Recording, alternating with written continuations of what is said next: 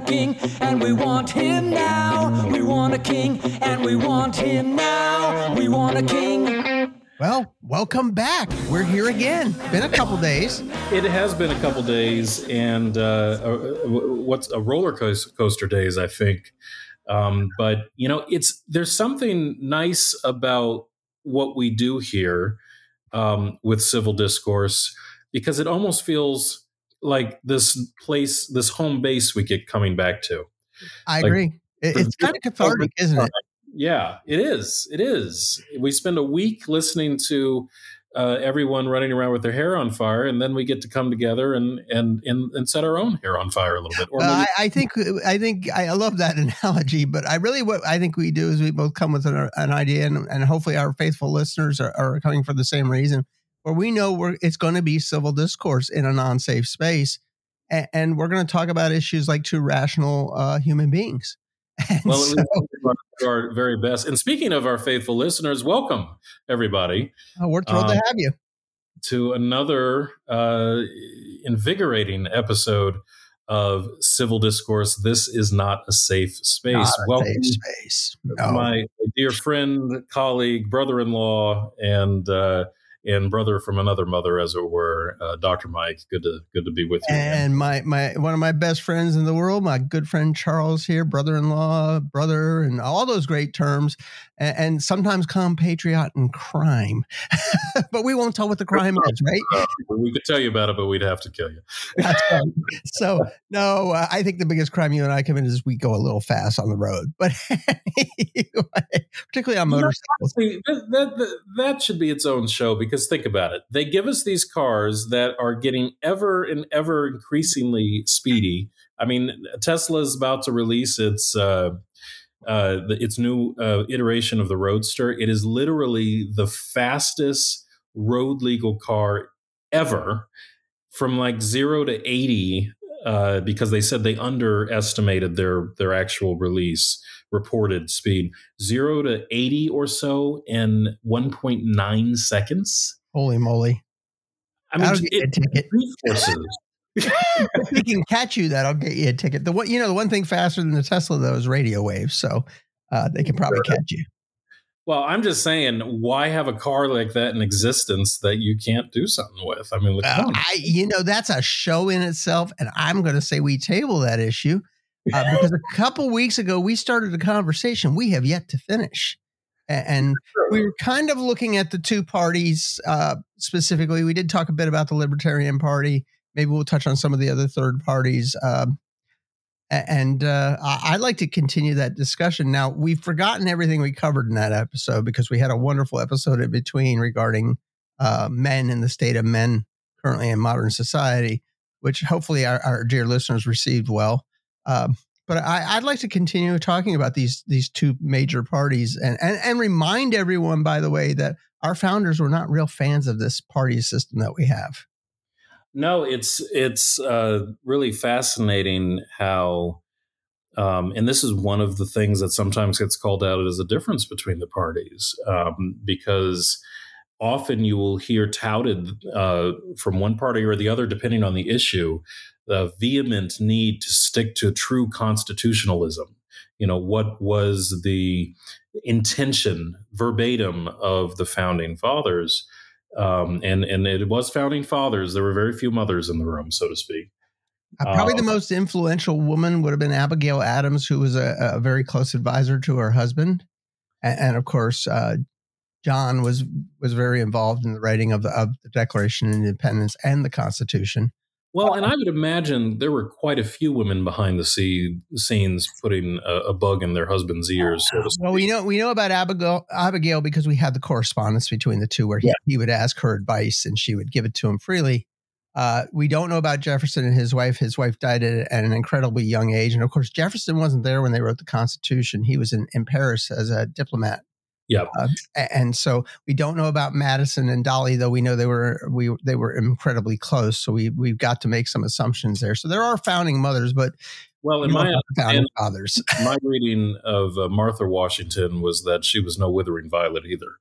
No, I don't think I don't think women in that era could be weak and survive. Uh, I mean, you just had to be tough all around, I would suppose. I think everybody had to be tough all around, and, and women in particular. Um, so so we do respect our founding mothers. We just don't know a lot about them.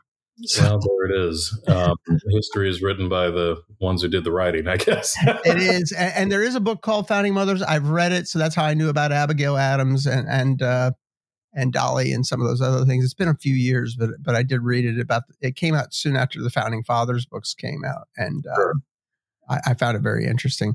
Uh, but anyway, not to not to go too far. But, you know, there's one major difference is what does it mean when we say we, we're adhering to the Constitution? And I, I think this is a place where the two parties divide. And and, and I would probably argue uh, they're both wrong, by the way. so but well, I would love to hear your perspective on this before I give mine. Well, I and, and, and I, too, want to hear uh, where you're you know, where you're sitting on this. I my guess is we're we're probably not too far apart. Big surprise. Um, but I would say that at any given point, both parties are full of you know what. Mm-hmm. Um, bad stuff. Bad stuff. It means bad stuff. B S, bad stuff. Because I think it, it entirely depends on what topic we're we're we're discussing at the moment. Um, and, and it's fun to watch, isn't it? Where where the party last week that was violating something in the Constitution this week is screaming at the other party for for violating yeah. the Constitution. And I'm always kind of amused by that, by the way. I, I will share that my personal feeling lands more in the camp of the the document is a living one. Yeah, uh, but you need to describe that because your version of that's very different. It it is, and we've had this conversation before. Now, I there this idea that, you know, like some people say with the Bible, it is as the word is written, so it is.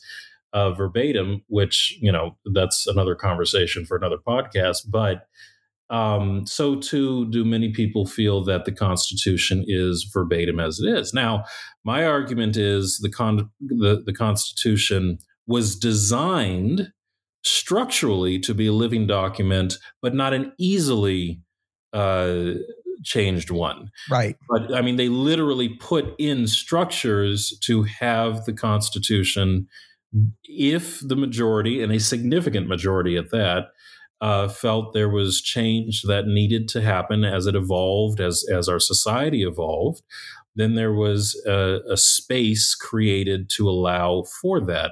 And by definition, that makes it a living document, in my mind, at least. No, I, I agree. It does make it, you know, the, the and you're speaking specifically of the amendment process that, yeah. that is clearly outlined and, and is suggested that it be leveraged for changes. And until the the the early twentieth century was very well adhered to. And we know that because of the the liquor legislation that had to be constitutionally amended first before they passed it. Same thing with income taxes and, and some other things that, you know, nowadays we do things and you're like, oh, where does it empower you there?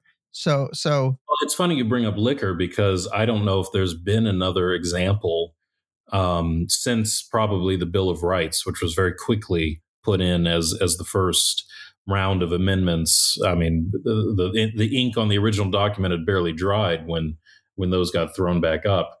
Um, and and obviously there was some healthy debate about those amendments, but Uh, very, very early in the life of the document was change already being perceived. Oh, and, and there's a historical reason for that. And and by the way, for our dear listeners who don't realize, I've done a lot of study in this area because I taught civics and, and government classes for a long time. So I, I attended multiple uh, sessions on this. Uh, essentially, it wasn't going to get ratified without those amendments very quickly by the big, powerful states like Massachusetts and New York, uh, Virginia, and uh, Uh, I think those were the big three that said, unless you pass those those amendments, we're not going to have it. Yeah. So, uh, you know, and and and I remind folks, uh, and I know you and I've talked about this. I don't think I've ever mentioned it on the podcast. Virginia, New York, and Rhode Island all ratified it with the expressed understanding they could leave at any time they wanted to for any reason they wanted to leave. That, that they were not bound to stay in the Union. Um, which I always found interesting. That was those three because they they were very politically desperate, disparate. Back then, just as they are now. So, uh, well, and, and just quickly going back to round this this point out, you had mentioned uh, alcohol. You know, of course, we had prohibition in the nineteen um, twenties, twenties and thirties, yeah. And um, you know, there were all kinds of reasons to justify or use to justify the uh, the, the engagement of prohibition. But um, very quickly, they said, uh, I mean, you know, in, in the in the in a historical sense, very quickly, it was about what, a decade. Right. Um, they uh, they said this isn't working out, and a lot of, from what I understand, I, I'll admit I haven't done a lot of reading on this, but it was more an economic decision. I mean, socially, it certainly had its its issues, but uh, with the Depression going and everything else, they said we can't afford not to be getting the revenue of taxes from this particular. Well, and, and you know, the beer and wine industry had been shut down, which was huge in the Midwest, uh, particularly states like Missouri that had had big uh, distilleries and vineyards and, and, and et cetera. Yeah. And so they, they, they first did beer and wine. Uh, and then, then re- while they were busy repealing uh, the, the amendment that changed the, the law and allowed the feds to, to ban liquor. And so, yeah, it was economically driven because of the Depression. You're absolutely right. I, I think uh, that's, that's an interesting one. And, and I, I think the interesting thing, the, the thing that I've always found fascinating about that, though, is in nineteen thirty-seven is when we passed a federal law regarding the use of cannabis in this country. And regardless of how you fall on that issue, how is it that the feds could ban cannabis without an amendment to the Constitution when they had just gone through the process repealing uh, the prohibition of alcohol? And, and I, I think it only happened for essentially one basic reason, and that is it only really impacted uh, uh, um, uh, Black Americans and Hispanic Americans uh, were really the primary users of cannabis at that time, which is nothing like today, obviously. But, but I, well, and you touch upon a, a bigger point there, which is that uh, ethnic um, differences have been a motivating factor for a lot of legislation that has come down the line. We did not have, as an example, on the uh, opposite end of the spectrum, we did not have gun legislation in the way that we think of it today um, until Nixon. Yeah, and it's really, it was a, a, it started in the sixties and, and I'm really and it was a direct response to a very specific uh, social movement that was happening out in the Bay Area, uh, known as the Black Panthers. The Black Panther movement. Which is which is fascinating to me. The other thing is, you know, Southern states use gun laws to, to keep blacks from owning guns, and, and you may not like hearing that, but but it's actually a fact of history.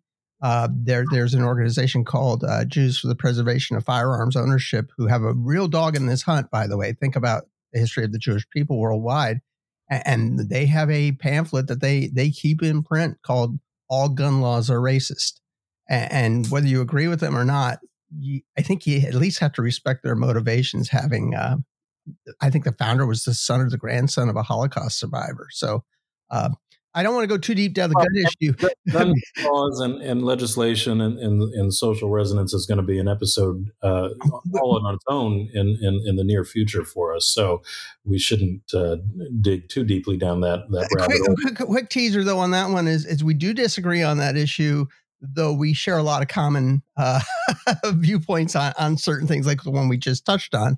Uh, so I, I find I find that fascinating. But but I do think you you mentioned the the living document. There are folks who believe the document is open to a liberal interpretation, regardless of the amendment process. Uh, I think that a preponderance of those folks tend to fall into the Democratic Party, and then you have the strict interpretation wing uh, of thought.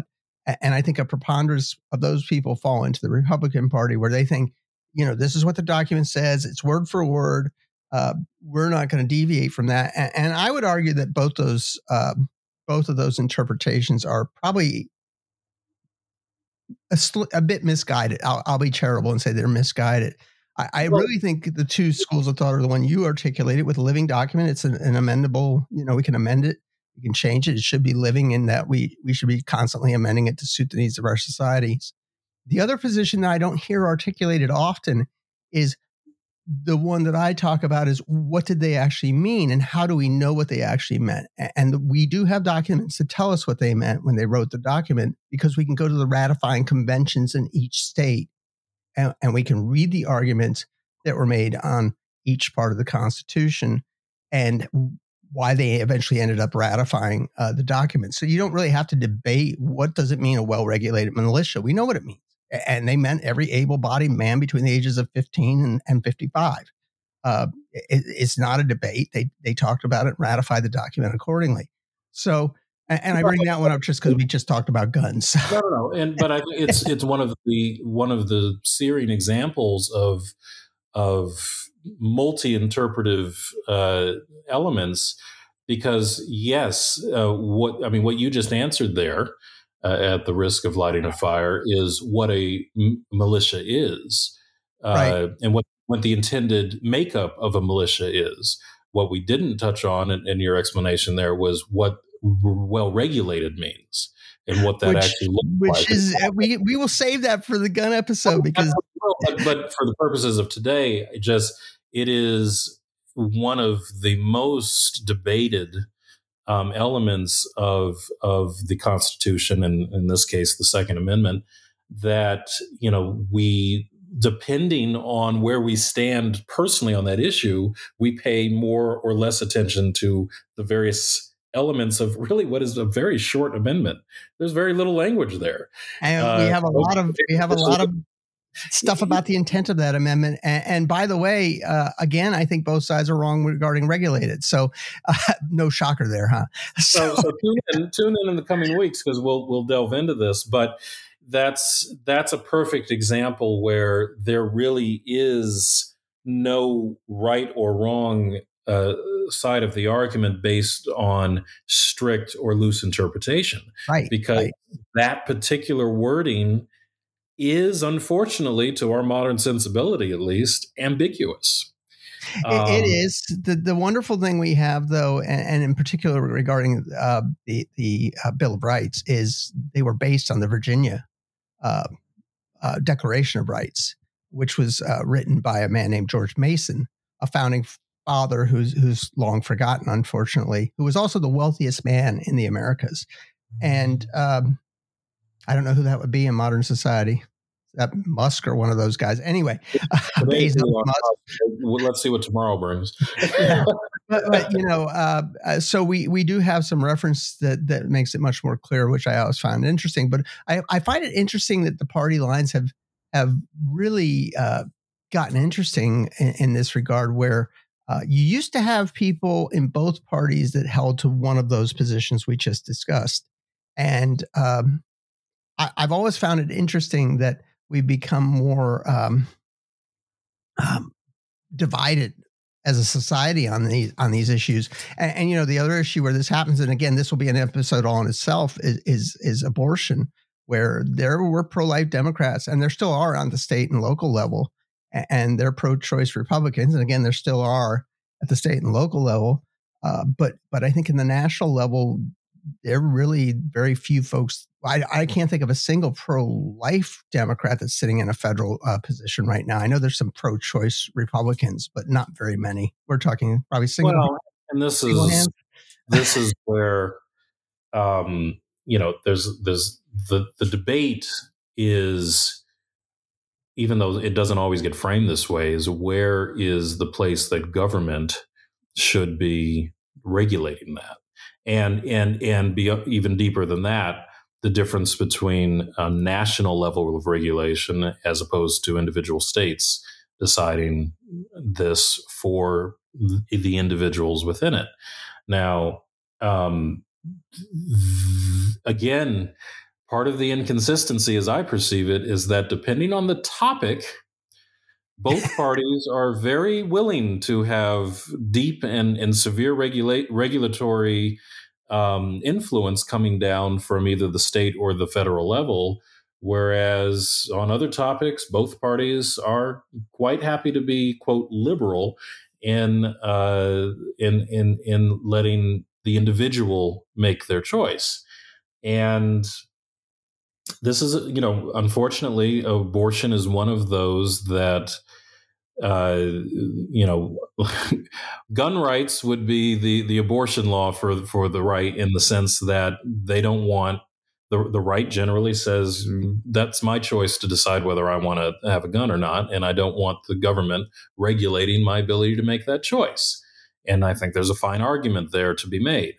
But The left, on the other hand, would make the argument abortion rights is where I don't need the government telling me whether I can or cannot make that choice. That's for me to decide. And, uh, you know, we find this rather curious back and forth depending on the topic. And I think that's generally, I don't even want to say parties. I, I think to some degree it's, it's uh, you know, more liberal, conservative, left, right, whatever you want to call it. I mean, ov- obviously the party becomes sort of the um, avatar of that thinking, uh, terminology wise. But it's it really where is is is one of those back and forth op- opportunities that, uh, um, depending on the topic, both parties go both ways. Well, and I, I think our, our friend, that ultra right-wing conservative Bill Maher, uh, really articulated it uh, very differently in that he said it's all about when human life begins. And if you believe human life begins at conception, then you have to be against abortion.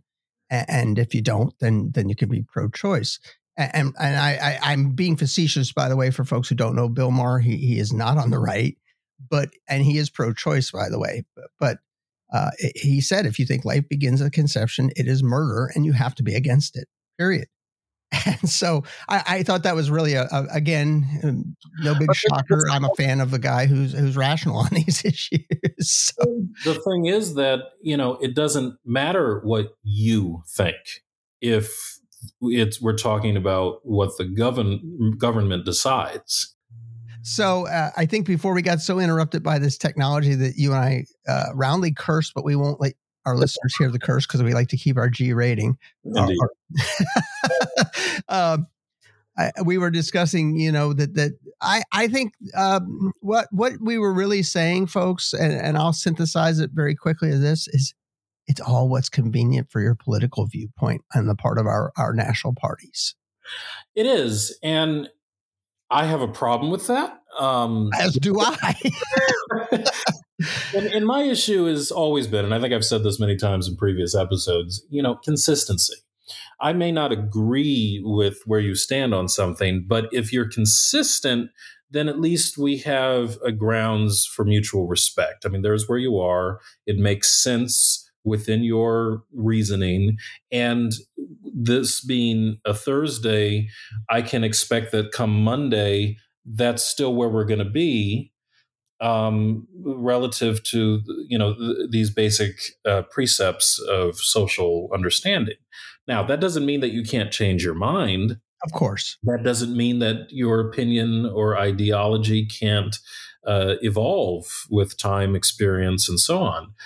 But you don't get to be, uh, it, it's, it's leave me alone. I, nobody should be in my business, in my bedroom, in my coat rack, in my whatever on this topic. And I'm going to tell everyone else what they should be doing on that topic. Th- that is a problem for me. I, I and I find that interesting. Now, it is a, a very lively and uh, uh, well-fought debate within the Libertarian Party, which, uh, of course, says that there are essentially two rules to, to functioning societies. Uh, don't don't steal other people's property and and don't um, attack them unprovoked. Um, physical physical violence. Don't don't exercise the use of physical violence in any way, other shape or form other than self-defense. A- and so uh, it, it, it, abortion is an issue that is is roundly debated. And that's why I think it does deserve its own episode, uh, because I think there are logical arguments on both sides. So um yes, but, I said that. And by the way, for all you righties, I am very pro-life. So I did, doesn't mean my opponents are illogical. So. Well, and and, and I, I want to broaden the topic here, but again, I'll, I'll reiterate from previous episodes. I I don't like the terminology of pro-life and pro-choice because my being supportive of your choice doesn't mean you believe in abortion. Anti-life. Right, right. Doesn't mean you believe in abortion even. Um, you may you know, not think it's the right thing for you and your family. Well, and, and even the phrase I believe in to or, me. Or would exercise is probably the better term. Uh, because it's not a matter of my belief. It exists. It's not this mythical concept. Right. you know, right. It's, and, and I think, and, and the reason I say that is not to be snarky. I think the language matters because the language propagates A, a a uh, psychological response. And I think that so much of these issues are driven by an emotional, psychological underpinning that we are more and less comfortable with. And that drives our actions and responses to, to other people's actions. Of course. So I think that our, we have one of the major problems we do have in a wide range of these topics. And it's worth saying, I do have a graduate degree in communication. I am a bit of a maniac. You're a nerd. You're a word nerd. People choose because it matters. Words matter um, when it comes to how people respond. I love it. And, and you know, I, I think we should move on, but I will point out that this has been an ever-evolving situation in these two political parties, uh, both uh, the current occupant of the White House, President Biden, and former candidate for president, uh, Al Gore, were both very pro-life for many, many years and, and changed their positions as the position of the party changed. So I, I and I think that's an interesting point that we could historically look at on a wide range of topics. Well, and, and it happened to the other party too, by the way. I, I just happen to know those. Not just on this topic either. I mean, uh, everything from gun rights to immigration law. Which to was yeah, we we discussed immigration in our last episode, and, and so we won't belabor that one again. But I think you're absolutely right. It, it is funny shift, uh, yes. and and the individuals within the party shift often more. Because the party shifted, then they themselves made right. And, and so we shouldn't confuse folks who are are in uh, um, non-politicians and, and have these beliefs. We're not accusing those Republicans and or Democrats of being opportunist or or shifting with the party. Uh, generally, their their beliefs stay pretty uh, much the same. We're we're talking about the politicians who shift for opportunity's sake. So it's just and and but the, it's interesting because uh, and, and I'll just say one of the things we've talked about are the Pauls, uh, Ron and and um, uh, Rand. Rand, thank you, uh, because Ron suffered within the uh, the uh, probably the right wing. I, he was a libertarian, was he? He he was a libertarian. He was a Republican, elected Republican, yeah. But he was a libertarian Republican. Yes, well, he was right leaning in general. But he stayed true to his convictions, which I think both of us have expressed our respect for, regardless of whether we agreed with them all. Um, and the party moved on without him. And finding himself partyless, he then moved into what then was the early stages of the libertarian movement, at least on a national level. Right. Um, but then I think the Libertarian Party uh, shifted in a lot of ways. Um, it's, it's ever shifting, and if you want to get into, it's almost as bad as church politics. So, uh, which is why I'm not a, no longer a member of the Libertarian Party. So, it's, well, and, and it's a good segue you just made, which ties us back to the earlier conversation. You know, again, not about abortion, but these types of issues are again so based in personal convictions, which are often very much founded in religious background, that it is very difficult to have a clear understanding of where the government, whether it's on a state or national level, needs to come in on these issues or should come in on these issues, because they are very much uh, on, uh, on an ethical and moral individual level. And if the religious background or lack thereof is going to be a, a major part of uh, the individual stance on these issues, then you're talking about religion have been a driving force in policy. And that becomes a problem with another major issue, which is the separation of church and state. Which is a twentieth century invention, by the way. Um, and and N P R did a wonderful one hour show on on the evolving of the idea of the separation of church and state, and uh, how it, it really was. Because there are a lot of people who think the separation of church and state is a constitutional precept. It's not. What the Constitution says in the First Amendment is that the government will not, the national government will not recognize a religion. And, and of course, it's, it's a context of the time in which the, that amendment was ratified, and that England had a Church of England, and and uh, uh, France had the Catholic Church, and uh, Italy and Germany really didn't exist in that point. But but Austria had its Catholic Church, and um, So anyway, and so they saw the violence that brought to those societies where the French were, were persecuting the Huguenots and the Catholics were per, were being persecuted in, in England, and um, you know, so on and so forth. Everybody was basically picking on anybody who wasn't like them uh, if they were in power, and, and said, we're not going to have a national church. But there were states like Massachusetts who, who had the Congregational Church, was a state church for uh, a couple, three decades. I can't remember. You probably know better than I do. Uh, and there were a few states that actually had a state church, and Rhode Island was was very proud of the fact that they had no recognized uh, state church. Um, and so Rhode Island was one of the outliers at that point. So uh, Connecticut well, and, and was founded. You know, the big difference here, and, and just as a, as a reminder, you know, so we're not cross uh, pollinating here. The Constitution that we're speaking of is the national Constitution. National, right. State constitutions were different. State right. Constitutions are a very different thing. Well, and the, the thing that really changes in the twentieth century, to nerd out just a bit on this, this party idea, and, and both parties adhere to this belief, is an incorporation doctrine. And, and so there was this idea that when the fourteenth Amendment was ratified, uh, which is again a twentieth century idea, that it incorporated the Bill of Rights into all, um, I guess it wouldn't be fifty, it would have been forty-eight states at the time, or whatever, the thirty whatever states at the time that existed. And uh, now it was a national issue whether you had a state religion or not. And, and so basically, because there was no, uh, the federal, federal government was not allowed to have a state religion, uh, then in the federal system, it couldn't exist at all.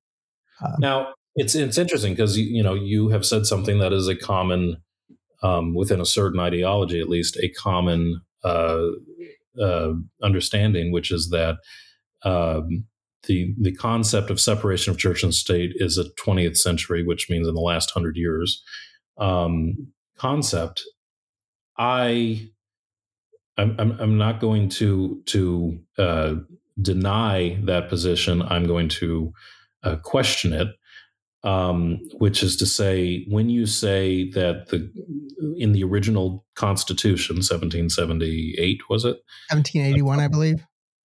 No, no, no. Uh, oh, oh, the uh, the Articles of Confederation, seventeen seventy-six is when they started writing them. I think they were accepted about the time frame you're talking about. Yes, yes. Um, th- to make to say that the the federal government will not recognize a um, a, a religion.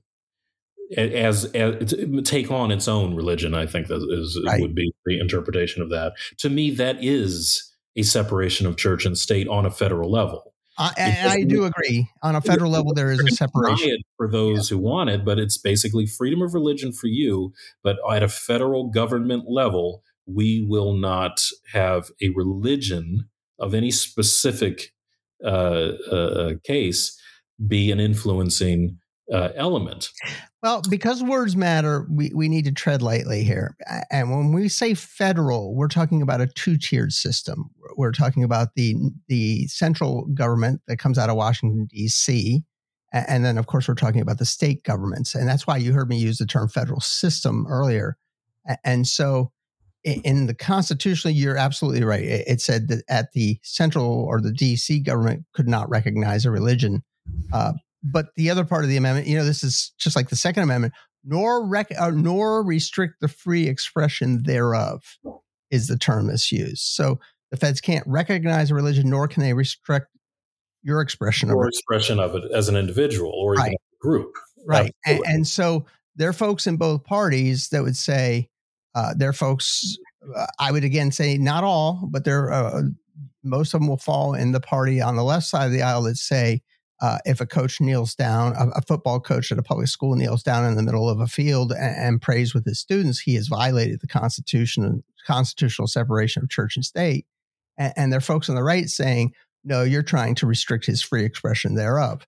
And, and so, again, this is where, you know, language matters, intent matters. And, and um, I'm not going to, again, that could be a whole episode, right? So, well, I think it is a whole episode, and and uh, it it is on our list of coming episodes. So, again, folks, stay tuned. But um, I think the the bigger point here uh, is that this is, again, like gun rights, like abortion.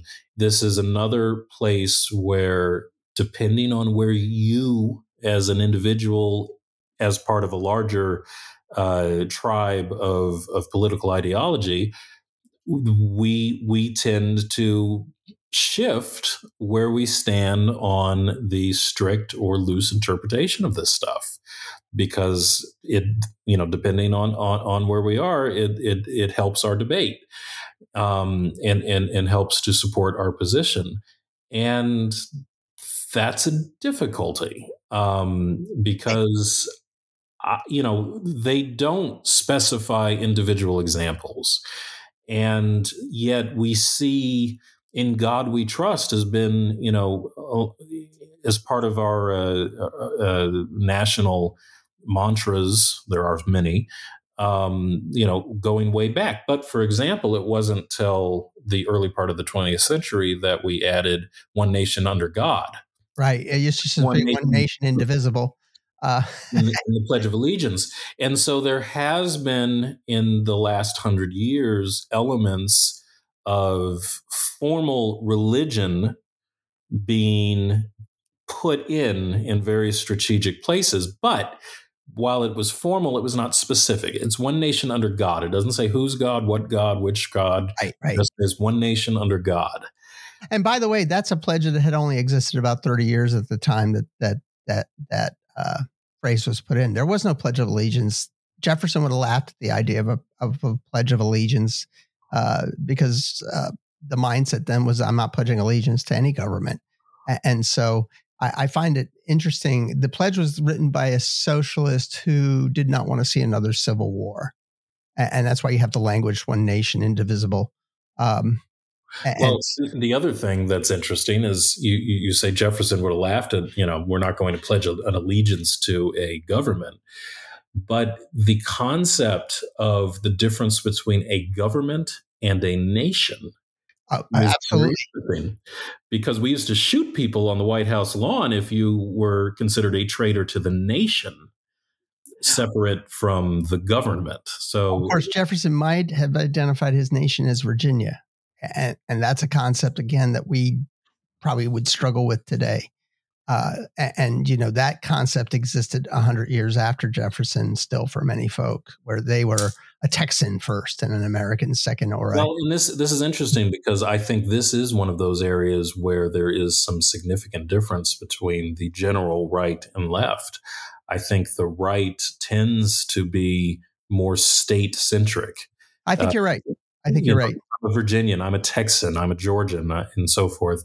Whereas the left, and, and it's probably also worth saying that, you know, there that Mason-Dixon line makes a difference too uh, in some of this, because most people who are, quote, proud of their state to the degree that they will identify as a member of that state uh, tend to be the more southern and, and, and southwestern states, up over to Texas at least.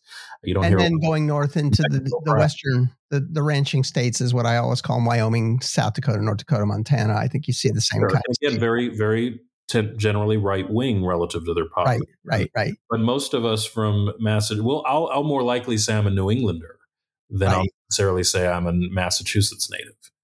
Um, well, you are you are a New Englander in that you you've lived in most of that part of the country. Uh, at one time or another in your life, and and and along with New York, uh, which is not technically a New England state, but but parts of it are very much like New England. I've traveled it, I know. So it's it's uh, uh, and by the way, we're not denigrating any of these regions. I love them all, uh, including New England. And, and no, it's, it's an interesting regional psychology that does tend to fall on ideological lines. And again, that's a thing that has flipped over time. Uh, there was a time when New Englanders were very proud, and New England as a region were very proud, and and actually. Uh, During the War of eighteen twelve. That's, go ahead. Go, sorry. Go ahead. No, no, I was going to say during the War of eighteen twelve threatened to secede from the Union because they didn't want any part of that war with England. And so, um, and there's a lot more to it. I'm being very cavalier on on, on why they wanted to secede. Uh, but, uh, you know, it, it's, again, these identities shift and change over time and history, and, and uh, Uh, what was once a, a Republican ideal becomes a Democratic ideal, and vice versa. Or at that time, a Whig ideal becomes a Democratic uh, Republican ideal, or a Democratic Republican ideal becomes a Whig ideal. So, oh yes, we didn't have those parties back in the day that we have now. They, well, they and, and we we always had, the terminology would not be the same. I mean, progressive as opposed to a ter- uh, conservative. But in the sense that we're talking about, there has always been a right and left, the way we terminal, you know, uh, discuss it today. Um, and, you know, it's also worth saying, you know, it, it can be very upsetting to watch our politicians in their failed discourse uh, and vitriol. But if if there's a point of hope that maybe can be offered, it was no less vitriolic back in the beginning. I mean, and, and it was really terrible in like the eighteen fifties, where yeah. they were literally having fist fights on the floor of Congress, leading uh, up to, you know, the, the debates that led up to the Civil War. Right. Um, but even in the in the very beginning, in the in the seventeen seventy, uh, you know, process, that decade, you know, leading up into the Revolutionary War, during and after it, there was a lot of uh, a disagreement. A lot of people did not want to leave uh, England. A lot of people, you know, wanted to see things go differently. And in the aftermath, in the development of this Constitution we're talking about, uh, there was a lot of, uh, shall we say, aggressive debate. true, true, true story. And and I think I think we always think our times are unique and that we're unique. And, and the truth is, we're really not that unique. And, and the times are pretty much, you know, what do they say? History doesn't repeat, but it rhymes. I think that was Twain, if I remember right. Um, and I think there's truth to that. It doesn't necessarily repeat, but it definitely rhymes. And and so I, I find it interesting, though, that these party shifts happen. And the the thing that has always been interesting is is that until the late nineteenth century, the party names, or mid nineteenth century, the party names actually changed as as the ideology changed. So, you know, the Whigs morphed and died and, and became the Republican Party, and then the Democratic Re- Republican Party, founded by Jefferson. Uh, part of those folks left and, and joined the Republican Party, because the Republican Party was the anti-slavery party at the time, and uh, I think it actually broke into four little pieces.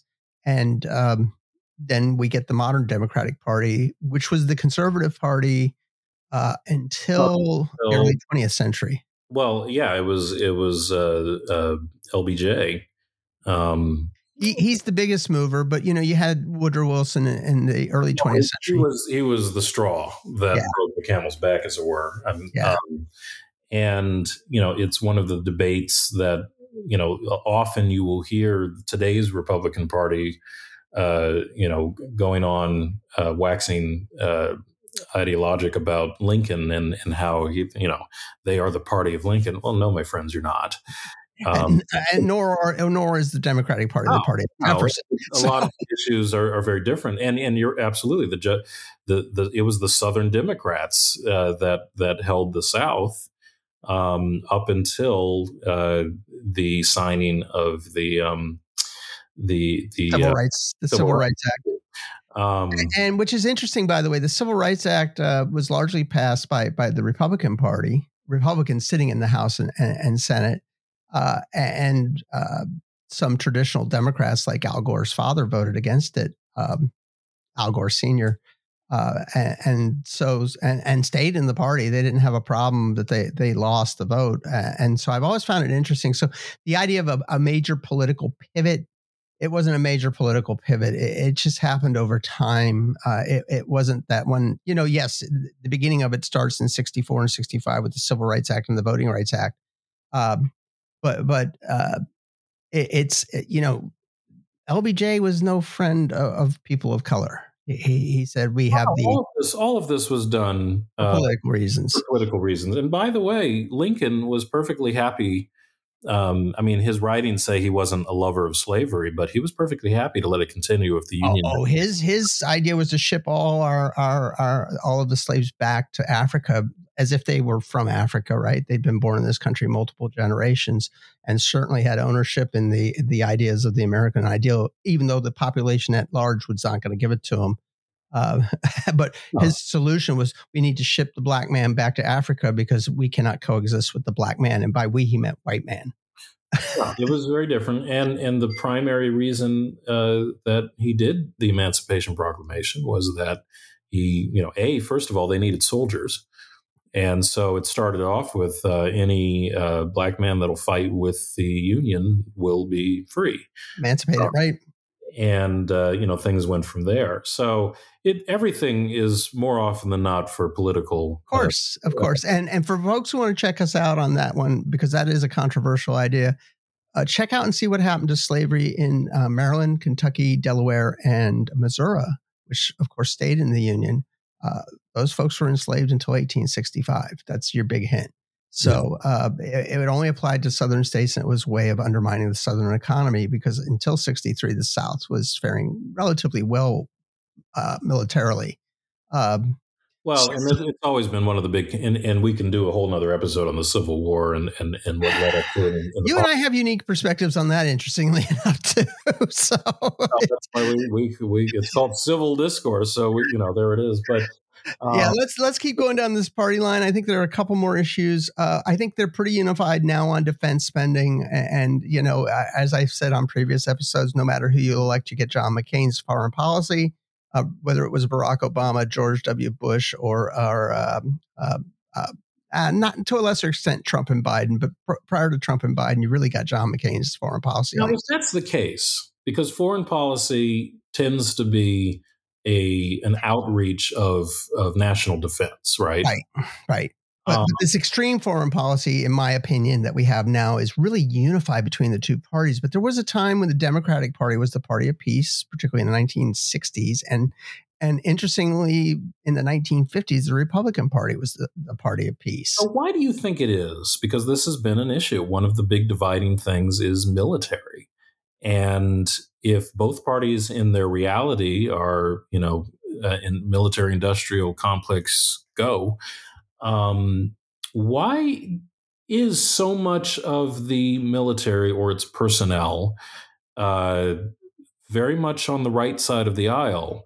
Um, and, and this has been also another uh, interesting thing that's been called out. And I don't know how much truth there is to it, but often it's said that the generals, the people up at the the high ranks of the military, tend to be more moderate, maybe even left-leaning. But the soldiers, the the folks, the enlisted men, the, the people further down the ranks tend to be more right-leaning. And that's where they come from. In the, in the um, uh, amongst veterans, it tends to be very heavily right-leaning. So what is the driving force behind that if so much of both sides of the aisle seem to be the same? Well, just as certain political parties pander to certain political groups, uh, the Republican Party has historically pandered to the veteran community uh, and, and is a big advocate of uh, veterans' issues, generally as a rule. Uh, and, and by the way, the reason why the military is stratified the way it is, is, is of course, generals and admirals learn to play the political game. And so they walk the halls of Congress looking for money. And so they, they do tend to be more left-leaning, and some are extremely left-leaning, by the way, um, which is always interesting to me. And whereas uh, recruits, meaning enlisted folks, uh, tend to come from uh, the southern U S uh, or minority groups, Hispanic and African-American minority groups. And, and contrary to popular belief, socially, most uh, Black Americans tend to be more conservative. They may be Democrats, but they're more conservative.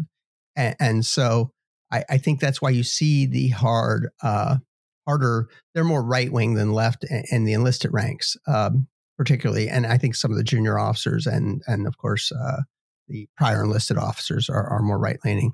I think that may be changing now, which is which is interesting to watch. But but we're talking historically, that's been the case. But it, I think it really has been the Republicans have been pretty solid on veterans issues for well over one hundred years. And, and because oh. of that. That's, that's interesting. And of course, you are a veteran, so there's a limit to which I can debate you on this. Um, but let me share what is the perception of those of us on the, you know, the tree hugging left. Um, Not you. You mean those other folk. I I have often felt when I have not necessarily listened to debate, because that's always about political savvy, but actually looked at the voting and the the places where the support is actually put out and, and, and the rubber meets the road, I've often felt that it seems to me the left has been less willing to fund the fighting itself the way the right is. Uh, it tends to be the right, again, I'm talking perception, that uh, is happy to uh, put, you know, billions and trillions of dollars into uh, the military that is active out there and fighting and shooting. But that when they come home, the perception, again, is that it's the right who tends to vote down a lot of the legislation to provide support. Uh, it's, it, it, that may be a perception. It's it's not true in, in practice as, as folks would think. And, and by the way, this is this is a, a game both parties play.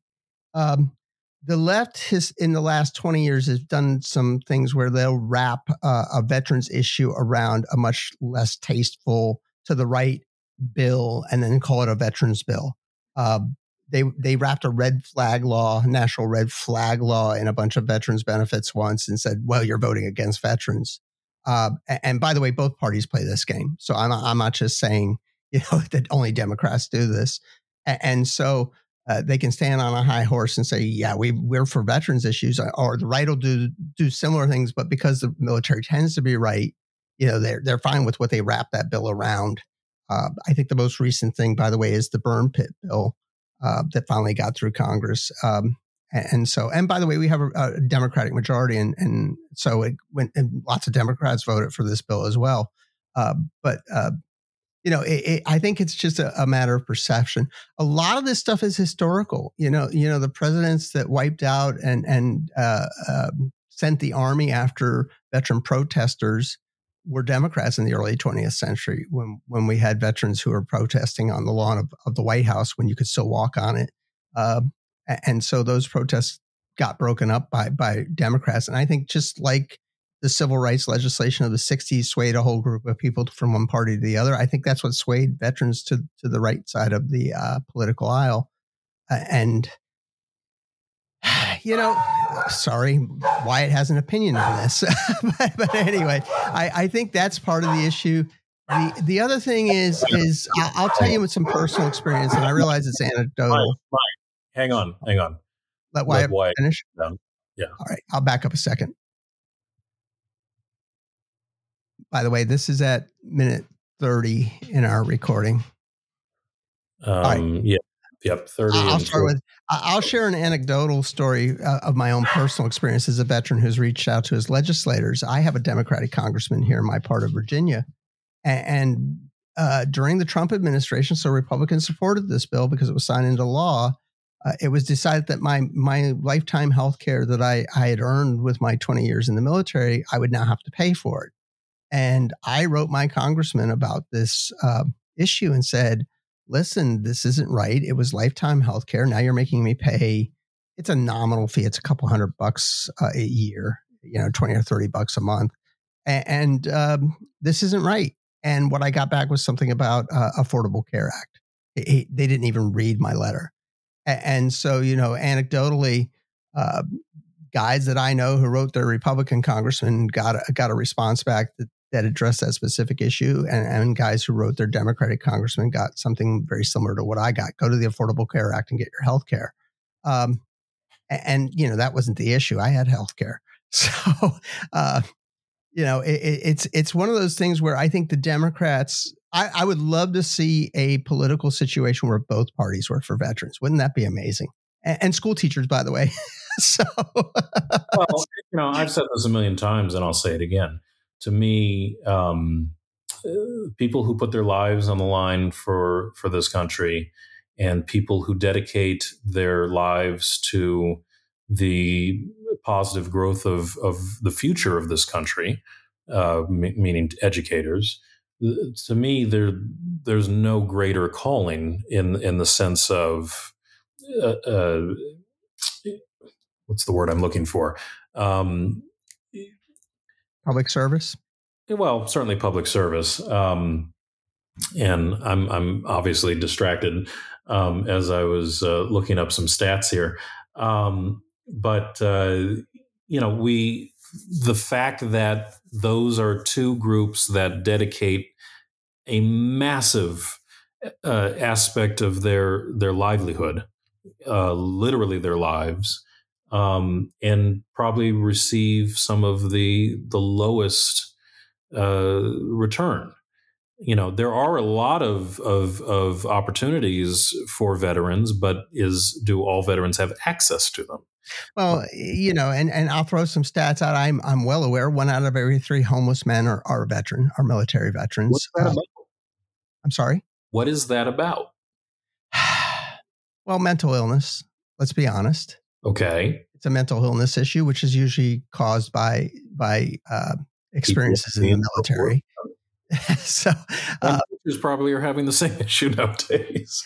uh, you know, and, and uh, suicide. Uh, the the largest group of of, of of people who commit suicide by far are, are middle aged white men in their fifties and sixties, uh, a, a, as a general population. But the largest group of uh, when you start looking at smaller groups, uh, men in their thirties who were military veterans were losing about between them and the uh, Vietnam vets. We're losing about uh, twenty a day, even now, with all the outreach that's been done the last year, are committing suicide in this country. Uh, and it's, an, again, an access to mental health uh, help. And, and there is a stigma in the veteran community that if I go in for mental health issues, and, and we have to, to acknowledge that the veteran culture is a very pro-gun culture. Uh, a lot of our bonding is done at the at the gun range, shooting. And, and you've seen it yourself. I, I took you out to my range, and you saw a lot of that. Uh, in your experience, uh, because you wanted to see what the other other side looked like, because you're open-minded on these issues, and, and so anyway, uh, you know, and, and so a lot there's a lot of stigma within the veteran community. If I go get help, then they're going to take away my guns, and, and I don't want to lose my guns. So, um, you know, it, it, it's it's an issue, uh, and so and of course, you know, uh, murder in this country is relatively for, for our size. Is is relatively low, contrary to what we hear. But when you lump in suicide, you start talking numbers of like thirty thousand people in this country every year who die using a in the use of a handgun in, in some way. Um, and so, um, yeah, I, well, I think there's it's one of the arguments, and this is a different topic we'll save for for guns. But um, you know, it's. I would not say it's easy or cowardice to kill oneself under any circumstances. No, it takes courage. it, it, it's there. There may be other things influence help. You know, we're having an influence, but that is a a terrifying thing to do. And if you are in such a place where it seems a legitimate option, then the, you know there you're you're having some legitimate difficulty. And and to call one a coward because they stepped out. Um, I, I think is is is well, that's insensitive at best. By the way, we should say, if that is an issue that you're dealing with, uh, there are lots of places that are out there to receive help. Well, and, and if you're a, specifically a veteran and you're dealing with this issue and you need someone to talk to, please reach out to me. I will I will take however long it takes to talk to you. I, I've worked with a lot of young vets. Uh, you know this; it's, it's a big part of my heart. Uh, in fact, one of the young men I worked with uh, passed away recently of natural causes. Uh, and, and uh, you know, it, it, it is a thing where vets are trying to take care of vets, and, and but there are not enough of us. You know, that's the issue is is about what are they? What are the stats on the percentage of American population that are veterans? It's single digit, right? Yeah, it's well, and that's changed a lot. Um, often uh, veteran Uh, numbers climb during periods of economic difficulty because young people, especially, you know, not feeling they have a lot of alternatives. The the military has been something um, to turn to, you know, to have a, a roof over your head, food in your belly, and and a purpose to contribute to, and in many ways leading, assuming you don't die in a war or something, to career opportunities on the other end. And you're um, talking to a guy who leveraged all that stuff to get where he is today and, and freely admits it. You're absolutely right. By the way, uh, in addition to talking to Mike, which I uh, can personally vouch for, not under suicidal circumstances, but not a lot of other issues, uh, that's a, a great resource for those that might be want to reach out. But there is also nine eight eight is the uh, Suicide and Crisis Lifeline. Just like nine one one, this is nine eight eight. And, and that's uh, probably your first option. And I mean that sincerely, but don't think I've abandoned you. If you want to talk after you call nine eight eight, whether you're a veteran or not, by the way, yeah. uh, you can talk to either of us and we'll be happy to sit and, and yeah. talk with you. Uh, um, but, you know, this this is a major issue. And you know, I'm sitting here as we were talking, looking up some different resources. And of course, there are all sorts of different numbers and stats when we talk about the left or right, and which is actually being supportive of, of veterans issues, um, as opposed to just uh, gaslighting. By the way, uh, uh, patriotic duty was the word I was trying to stumble over. There you go. I like that. I like that. You know, I mean, and by the way, there are a lot of Hollywood actors, there are a lot of musicians who are on both the left and the right side of the aisle who do a lot for veterans. You know, you have the, the Gary Sinise Foundation, the Lieutenant Dan. I don't know Gary Sinise's politics, don't care what his politics are. He does amazing stuff for veterans. Uh, Mike Rowe does amazing stuff for veterans. Uh, you know, the dirty jobs guy. Uh, yeah. I, I think he's probably moderate, uh, probably slightly right-leaning moderate. Um, uh, You know, you have uh, Tom Hanks has done a lot of stuff with veterans. Uh, the band, uh, metal band, Five Finger Death Punch. I don't know what their politics are, but they're strong on veterans issues. And if you ever want to name like a, Five Finger Death Punch, I mean, come on. Well, they, they're really strong on veterans issues. They actually did a video uh, highlighting the, the the plight of homeless veterans, and, yeah. and it's it's don't watch it unless you want to cry. Don't watch it. So, uh, by the way, this is this is a growing issue right now. We are seeing what's going to get worse in this country right now that are rivaling the Great Depression. It, it's going to get worse. It's yeah. because we're we're returning young men and young women, by the way, and homeless female veterans is a huge issue. It's just there are not a lot of them, but it's a huge percentage. Uh, and by the way, I know we were talking about parties. This is where we're talking about unifying the parties at this point, uh, and, and working towards a common good. And I think as these issues of P T S D and uh, traumatic head injury, uh, because of the explosions that, that our veterans suffered from in, in Iraq and Afghanistan and and other places, by the way, we had wars at one point. I think I told you at one point we had eleven wars going on in the world. Uh, and, and it's worth saying that, you know, why do we have so many Uh, uh, disabled veterans coming home, but would be in mentally or physically. Well, because they would have died in World War Two. Exactly. This is this is exactly the point. Our technology has improved in a physical sense that people are surviving tra- uh, traumatic injury in in a physical way that they never were able to before. But mental damage, um, psychological damage, brain damage uh, is. A science that we are not even scratched to the surface yet. Agreed. And, and by well, the way, um, you can't just put a prosthetic on to quote. Uh, no, ain't no bandage for this one. Yeah, exactly. And, and you know, a lot of our P T S D, severe P T S D sufferers are, are, are it's really post-concussive syndrome that they're dealing with. And, and, um, and it's not just veterans, by the way. There are lots of folks who are dealing with post-concussive syndrome, and, and a lot of suicides are, are happening in that world. Uh, but, you know, a lot of our veterans were never diagnosed with post-concussive syndrome. Uh, they didn't even know they had a concussion until they they had suicidal thoughts.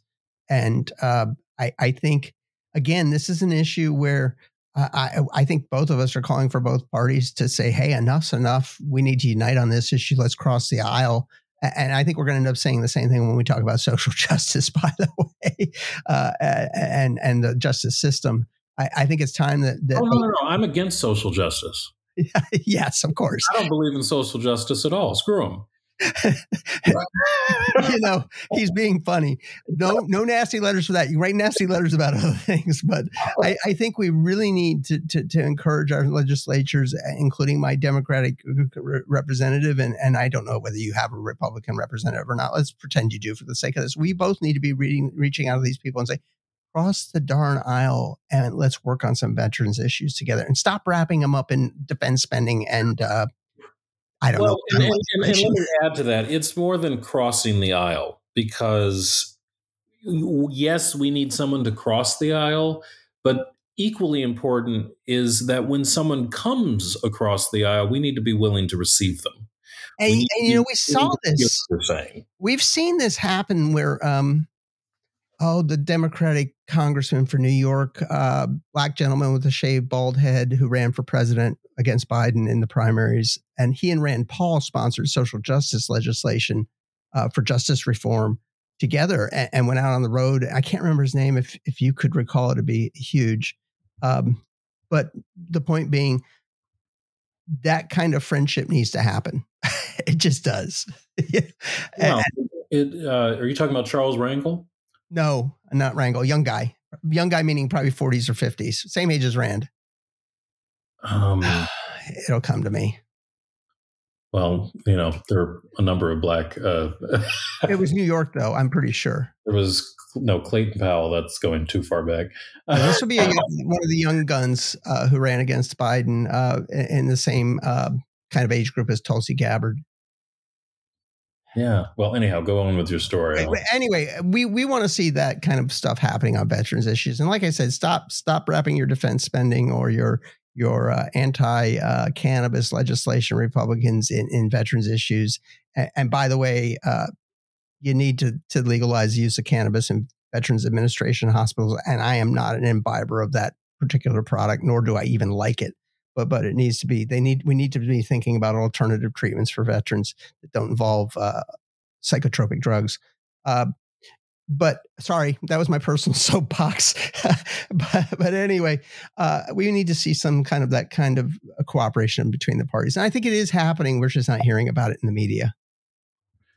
Um, did you mean New Jersey, Cory Booker? Cory Booker. That's who it is. It is New Jersey. Yes, yeah. Cory Booker. Thank that's you. Where I, I got thrown off the, the, the trail there.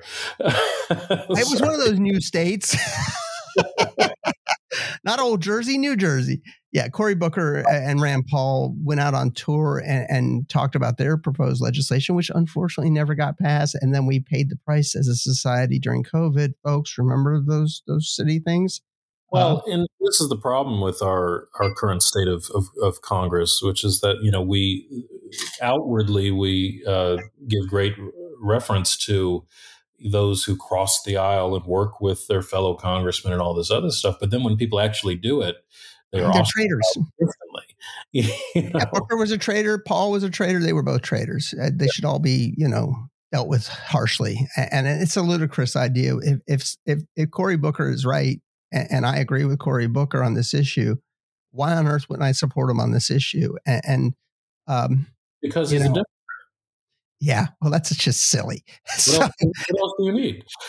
You know, you and I, you and I are an example. I, I, I, I'm not saying that you and I are perfect, or or that you and I are right on all things. Um, but but you and I are an example of when we have uh, uh, we agree on issues.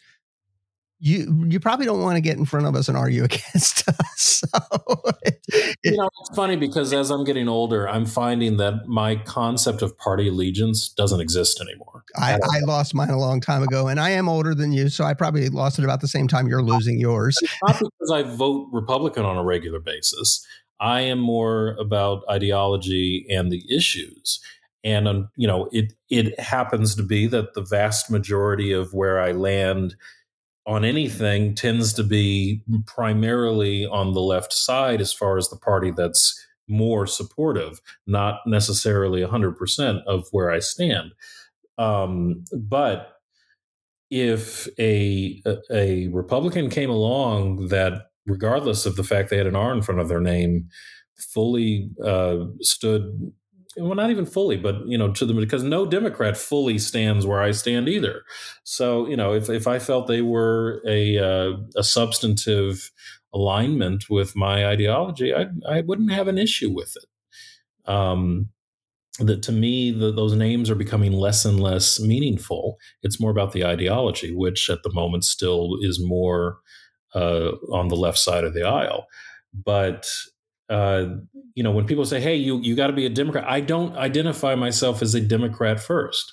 I'm an American.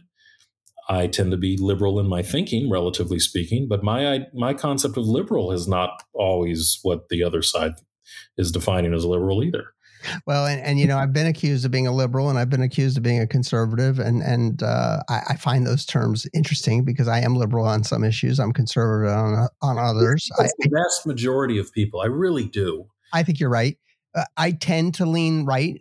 Sure. As you tend to lean left. Uh, and I'm probably more right on social issues than you are, and probably left on a lot of national issues, though I won't say fiscally conservative and and and uh, uh, socially liberal. That's not really true for me. But but I tend to be more uh, leave folks alone on, on some, a lot of social issues. By the way, I was going to mention a, a really proud moment in my life. It was many years ago where I had a friend who was... Uh, uh, out of the closet gay young woman, And her partner said, where would Mike fall on uh, gay marriage? And, and she said, uh, Mike doesn't believe government should endorse marriage at all. So he he would have no opinion on this issue. He thinks marriage is a religious institution. And I was like, wow, she never even talked about this issue to me yeah.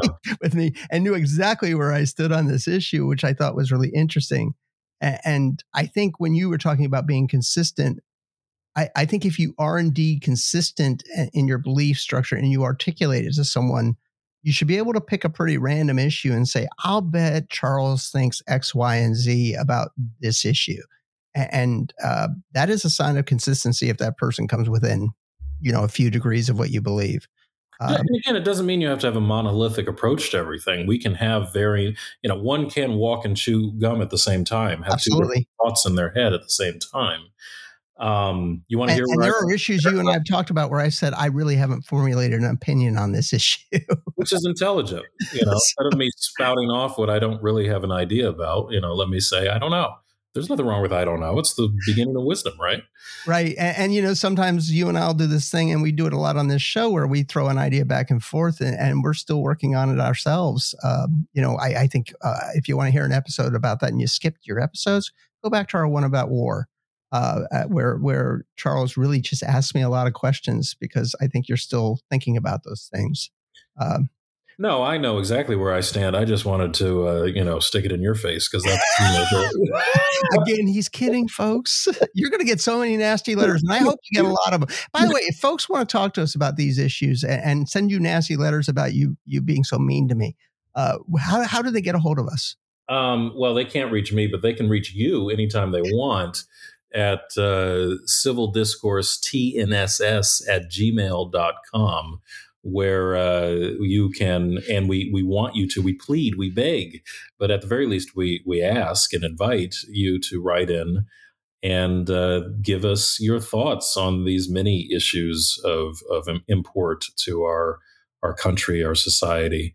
Um, again, that's civil discourse, T N S S. That stands for This Is Not a Safe Space at gmail dot com. And we'd love to hear from you. And if you think I'm wrong, please, please write me and tell me I'm wrong. I want to hear about it. I, I you won't hurt my feelings. I've been told I was wrong before. And if you want to tell Charles he's wrong, please, by all means, write him.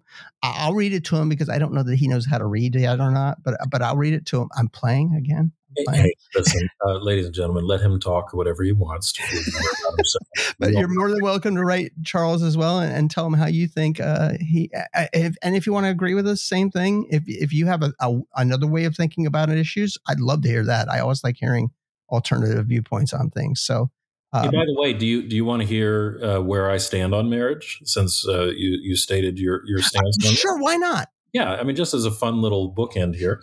Um, I I I I am perfectly fine with, again, words matter, right?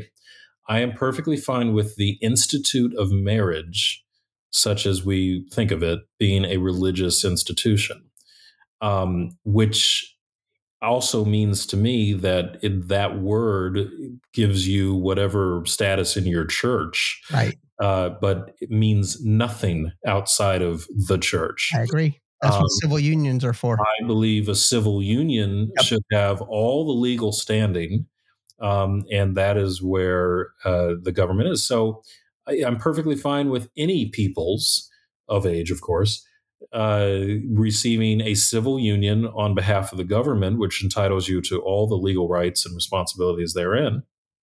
And then if you're a religious person and you have a church you're part of, you can uh, go ahead and have, uh, you know, whatever you need taken care of by the minister. But the other stuff that gives you the insurance and the care and the first person to call and all that kind of stuff, that happens down at the uh, at the town hall. And once again, we find that you can be on the right and you can be on the left and you can agree on an issue. So there you are. And by the way, yeah. I'm of the school of thought you can have a civil union with anyone you want. It can be your best friend. It can be your mom. It Absolutely. Can be whoever. It needs to be someone who can make a choice for you when you are unable to make a choice for yourself. Exactly. Exactly. So, who you I, I, I, to and all of these sort of things. I don't have a problem with that. Yeah, not, nor do I. So anyway, this this has been a, a great episode of Civil Discourse, and we've talked about a lot of issues. And, and as we said, we'd love to hear from you. I would like to thank my co-host, uh, Mister Charles Frederick Sacreese, the brilliant, the beautiful, oh, and the very articulate, even though he can't read. Uh, so. um, well, I was going to read you my thank you notes, but I can't read them. So there it is. So maybe I can remember them, though. Um, should have listened to your teacher, darn it. our uh, our great, wonderful engineer, editor, contributing, and occasional co-host, Mister Keith Zdroy-Ovi. Uh, thank you, Keith. Helps us put this podcast out each week. Thank you uh, to you guys for your patience over the last weeks. Uh, we've been going through some technological shifts in the way we do this. And um, it's, it's it, you know, we've had some challenges, but we are uh, overcoming. And so we appreciate you sticking in there. We have a number of episodes that are about to get put up, and uh, check in with us each week. And uh, we're going to start, I think, soon recording two a week is going to be our new. Uh, That's the new goal. Yep. So stay with us in that regard. Uh, the Lazarus Trio, uh, Mister Carl Groves, and of course you, Mister Mike Koeniger. Who, uh, who are writing a new album, by the way. Hey now. Hey now. Yeah. Want to say anything about that? Uh, we're very early in the stages, but we have met a couple times now this year, and, and have a concept, have some some musical ideas. Uh, I, I'm a terrible guitar player, but I was plucking away at the guitar, and, and, uh, and of course, Carl's an amazing player, by the way, uh, um, and he he plays like whole thoughts and songs. So, um, yeah, he, he was actually in town last week, which is why we didn't record last week, along with our our uh, our technical shift. It's not difficulties; it's it's a technical shift. So, um, yeah, so look for that in the next year or two. so, uh, and keep going down your list. I think we have uh, Sacred Heart, right? Um, Sacred Heart University, where we at the moment are not recording um, most of our shows, but they've been very supportive in the development of this production, and we appreciate all their work. The School of Communications and the Arts, Doctor Jim Castonguay, and uh, you know, again, go on. Uh, you can find us wherever podcasts are found, and um, we uh, we ask you to not only uh, what do you what do you call it when you. When you click the button that, that makes subscribe. Give us five stars, subscribe, yeah. and, and, and write the nastiest review you would like, but please or, give us five stars. And uh, if there's a topic you'd like to hear us uh, delve into, uh, let us know what you think. Um, and we're grateful for your support. All right. Well, thank you. Thank you. And we will see you soon. Take care. And we want him now. We want a king. We want him now. We want a king. We want him now, we want a king.